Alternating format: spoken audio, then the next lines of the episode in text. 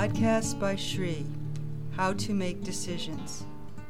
For the practicing meditator who is making the biggest decision of his or her life, which is to put the self, to put the pure consciousness, the being, the knower first in your life,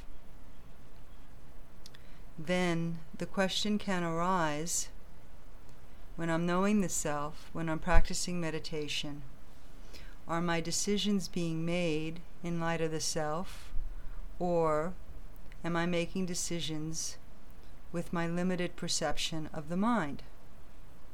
Because as the meditator, you come to realize that whatever thoughts are in your mind, whatever desires that you have, they're on the level of the waking state mind.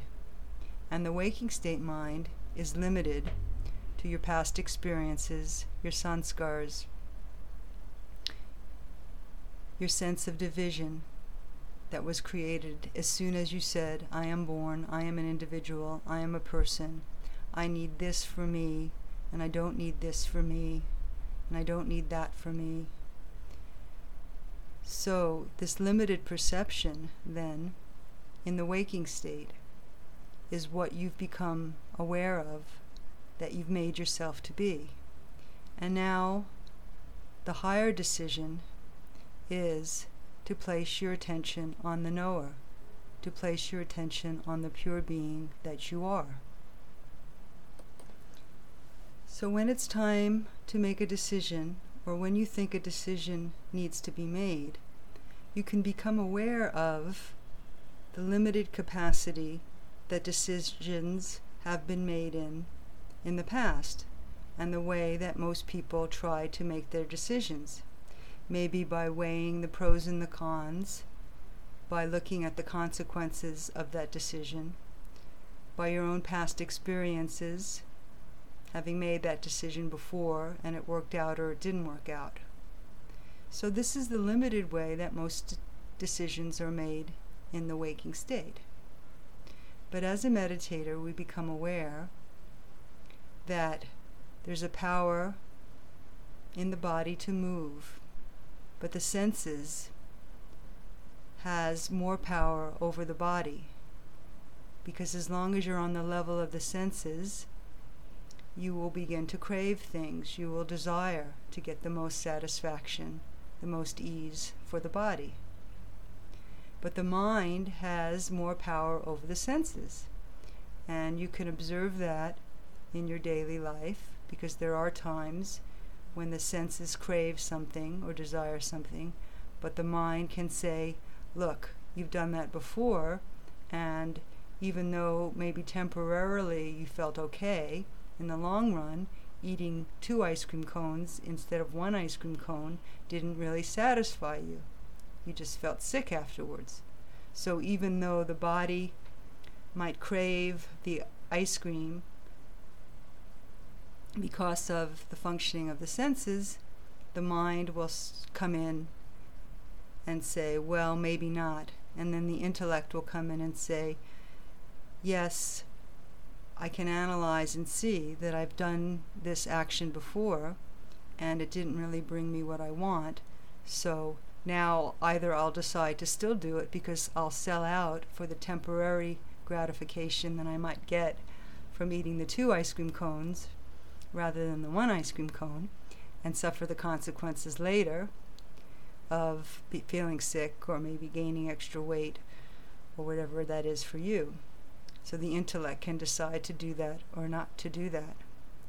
But even more powerful than the body, the senses, the mind, and the intellect is the very self, the very power source itself that gives the intellect the power to function, that gives the mind the power to function, that gives the senses the power to function, that gives the body the power to move.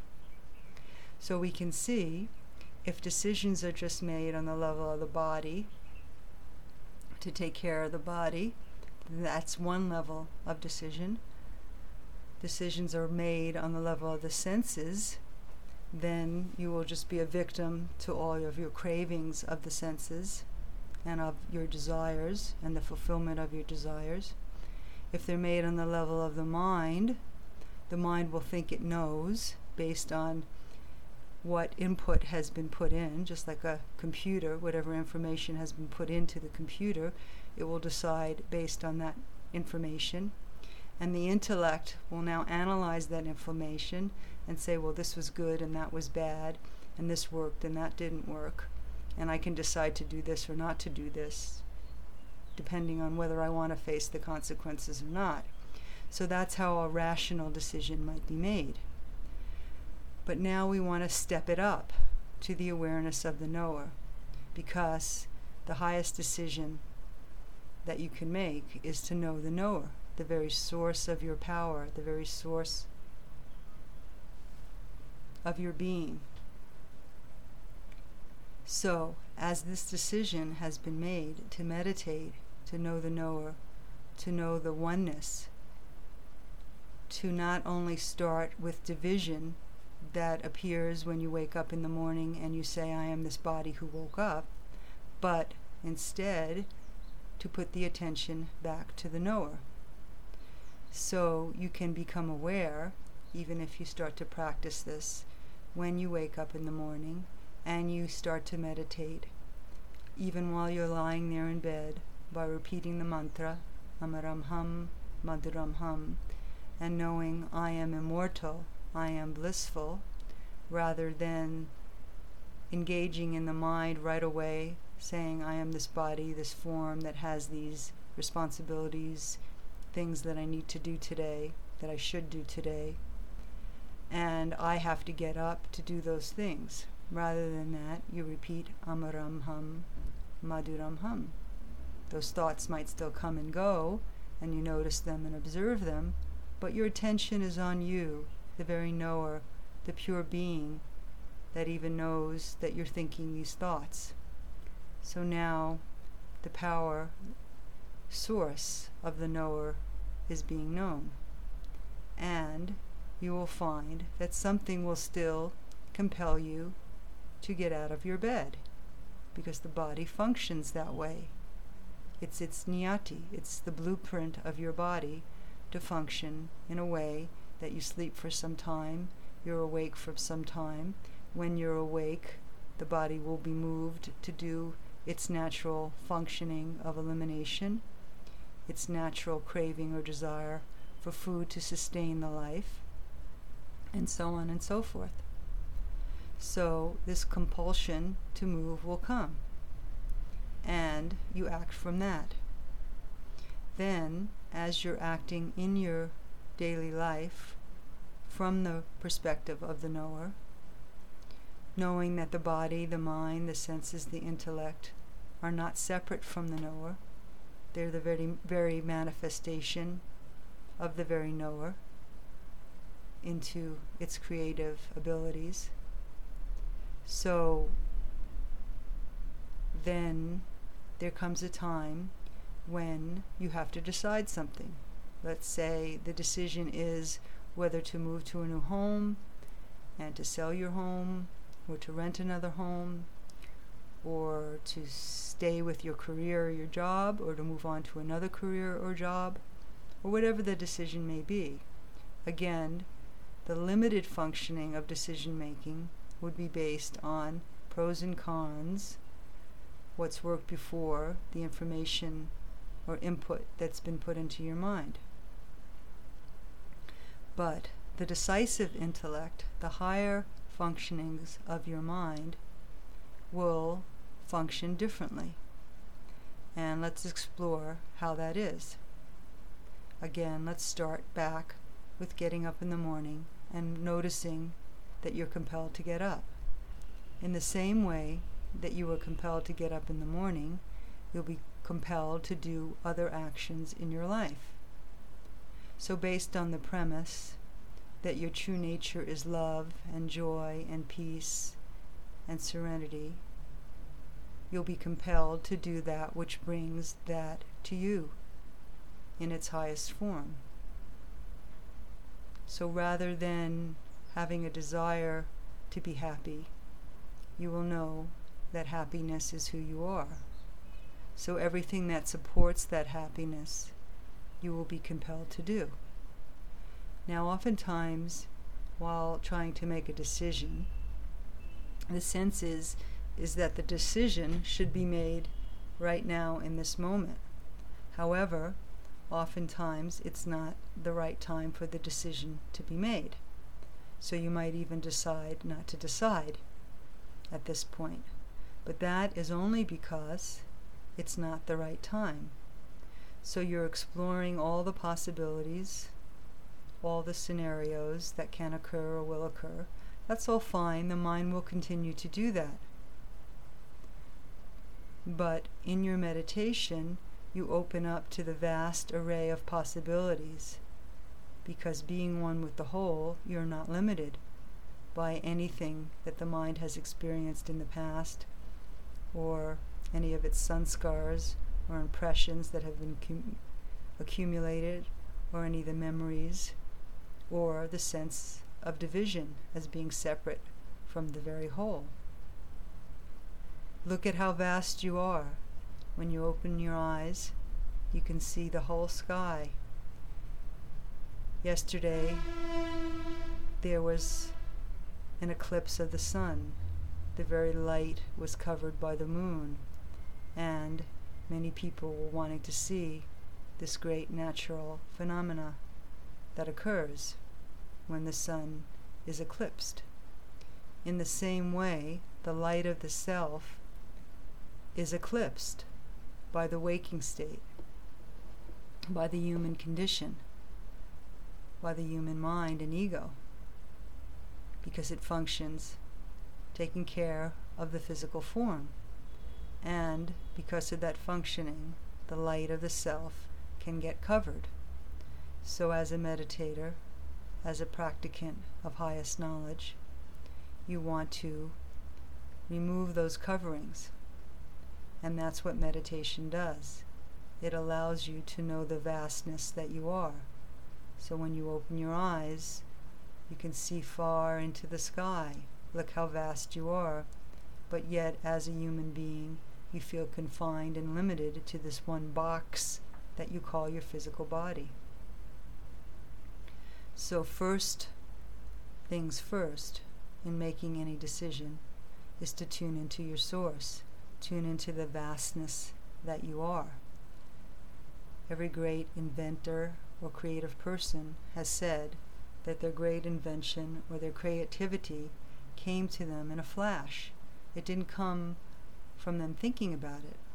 They might have spent lots of time analyzing, thinking, studying, which is all fine, but then that very most important aha moment came when they weren't thinking about it at all. And this can was documented by many famous experimenters and creative people, scientists. So, first to know that if the decision's not coming right now, that's fine. It's just not time yet to make the decision. So you accept that. Second, to know that the self will compel you to move in any direction that's necessary, and not to stop that and get into inaction, because inaction can lead to depression. So you keep acting and you keep moving in the light of the self, knowing that the self will bring you to that vision of oneness, to that which is the greatest not only for you but for the whole. So you start from that, and from the perspective that you're already content, you're already fulfilled, you're already happy. So the decision, whether you do this or do th- that, is not going to be the basis of your happiness. So therefore you can be decisive, knowing that happiness, peace, joy, you already are. It doesn't have to be found anywhere. And then you just allow the nature, you allow that self to guide you, to move you wherever is best, whatever is for the highest of all. This, of course, unfolds more and more through your sadhana, through your practice, through your meditation. And just knowing this will help you in any decision-making process that you might be going through. Because now you know to let the self decide and not be limited by the mind. Let the knower decide. How can the knower decide? This question can arise. How do I know whether it's my mind deciding or the knower deciding? The answer to that is very simple. If you're thinking that question, then that's your mind, because the knower doesn't think. The knower, the space, the pure being just is. So when you're moving without thinking and analyzing, and that movement is bringing you towards the highest awareness, then that's the self. When the mind is trying to figure out it out, understand it, grasp it, that's the mind. The higher functioning of the mind we even call the decisive intellect, because this functioning of the decisive intellect is like the purified intellect that is one with the self. It is one with the being. So any decisions that are made to put the attention on oneness, to put the attention on the self, to know the knower, those are the highest decisions. And through that highest decision, all of the decisions will come from that, because as I said before, the knower, the self, the space is the source of all the power that then moves through the intellect, the mind, the senses, and the body. So when all that is in harmony, is in sync with the pure knower, then everything will flow from that knower. Now, this doesn't mean that everything will meet your preferences, or when when it doesn't meet your preferences, then you'll conclude, well, that's okay too. It didn't meet my preferences, so, but I'm still okay. No, that's all the fu- functioning of the mind, thinking that it knows. What we mean by this is there's no division. So you are one with that whole, and knowing that everything is that.